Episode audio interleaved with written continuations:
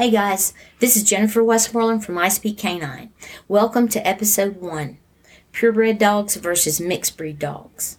Remember, either can be in a rescue or a shelter. Now, when we talk about a purebred dog, we're usually referring to a dog with a pedigree, a dog that's registered with a breed club and can also be a part of a national kennel club. A pedigreed or purebred dog is a dog which has been bred over many generations to get a true breed. This means that every puppy born will have the same appearance, the same character, and the same traits as the others. In most cases, there's a written standard which describes each breed in detail that breeders follow very strictly in choosing their breeding program. Now, make no mistake, I'm not suggesting that people should not get a dog from a shelter or a rescue. I did not say that, and I don't believe that. Most purebred breed clubs were among first dog rescue groups in the United States. If you if you decide that you want a purebred dog, you can look and find that rescue group and usually there's one in most states. Breeders love dogs and they believe in rescue, but people should also have the option to purchase a purebred dog from a dedicated breeder without harassment or guilt. A real breeder should also be able to breed their dogs without punitive laws. Remember the word real. Now, many people use the term adopt, don't shop. They have good intentions, and I believe that they probably have in mind all of the homeless dogs in shelters and rescue that are in danger of euthanization if not rehomed in a certain amount of time. That's always in the back of my mind as well. I hope that open mindedness will allow those people to listen to this pos- podcast so that they'll know what a real breeder is instead of listening to those people who are just simply uninformed. As a matter of fact, that's what I really intend to clear up in this podcast. There's certainly nothing wrong with checking with shelters and rescues first when you're looking for a new family member, but please don't assume that it's wrong to get a purebred dog just because it originally came from a breeder. To me, that's like saying all black people are bad or all white people are racist. It's just not true. Think about it. If you go to a shelter and you come home with a lab collie mix. If there had not been lab breeders or collie breeders, you wouldn't even have that dog. So we really do need to think about where these things are coming from and don't just believe it because you read it somewhere. The belief that all breeders are bad made its claim when we started allowing anyone to purchase a license to breed. You know, that whole thing was about taxes, not dogs and, or their well being. If you know me at all, you know how I feel about allowing humans who are not experienced dog people to be put in charge of anything dog. And I mean experienced dog people, not just, oh, I love dogs, dog people. There's a place in this dog world for those pet them till they do it people, but it's not running things. Until they take the time to learn what's best for the dog and not the human, they should stick to just petting the dogs. Now, what are real breeders? Real breeders are people who breed to preserve the dog breeds and are usually hobbyists. They participate in dog shows or companion or performance events with their dogs. The dogs that they breed and can't keep, they usually place in pet homes. It's no accident that we have dogs able to hunt, herd, guard, track, and do so many other things at an expert level. Humans figured out early on that if you bred dogs that were good at these things, you would get offspring that were also good at doing them. All of these jobs performed by dogs were necessary for our own species to survive at one time. It's no secret that we owe a lot to purebred dogs, just as we do other animals. Now, real breeders are not in it to get rich. I have never seen in all the time I was showing dogs and breeding dogs, I never saw one person that got rich by just breeding dogs. There were plenty of rich people in there, but they didn't get rich by breeding dogs. They had another job that did that, and supplied the money to breed dogs. Contrary to popular belief, it is really very expensive to breed healthy, clear headed dogs that'll be suitable companions with no issues so that they can do what they're bred to do and live a long and happy and healthy life. They have eye abnormalities, heart disease, and in some cases, deafness has been proven to be merely inherited. Extensive research has been carried out and supported by breed clubs and dog registries. Specialty purebred dog clubs even confirm the information about common genetic defects in their breeds in an effort to correct them. Purebred dogs are more likely to inherit certain characteristics due to the amount of breedings that are done. These can develop into a disability or illness. Canine hip dysplasia is one of them, even though it can be caused by injury. Now, the problem starts when some characteristics found in the breed standard are associated with genetic disorders.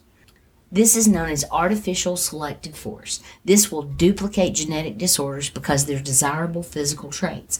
Populations get in trouble when dogs are bred in close relationship with each other, such as inbreeding, meaning mother to son or father to daughter.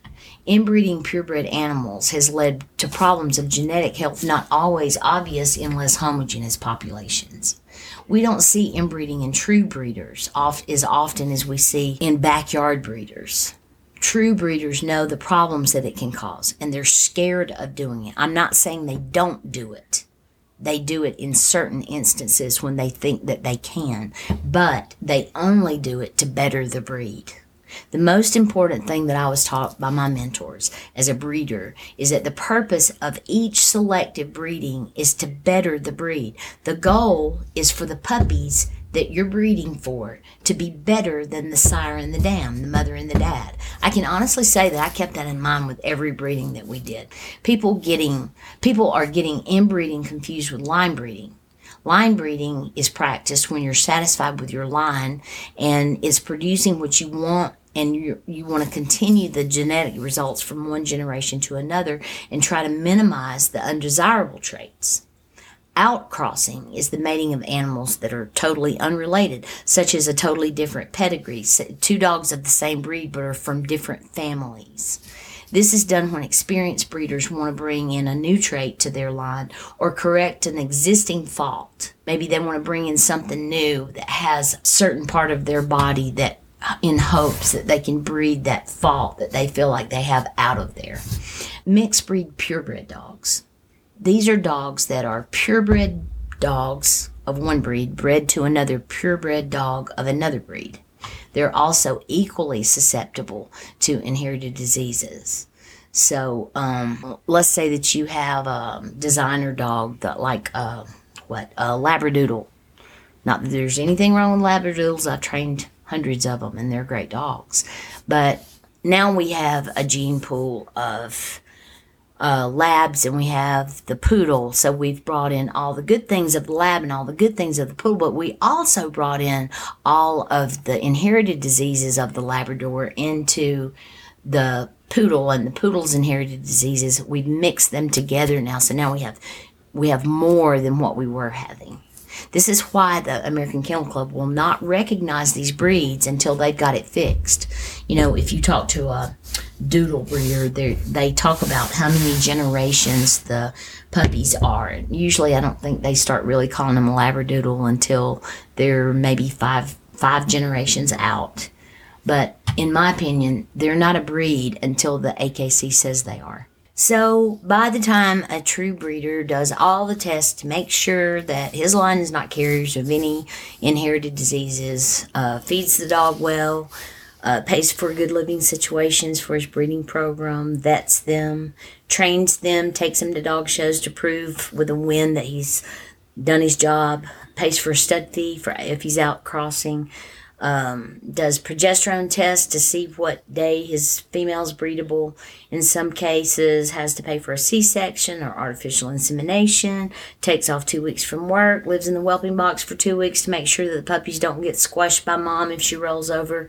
And let's say the price of the puppy ends up being he's asking twenty five hundred dollars, which sounds outrageous.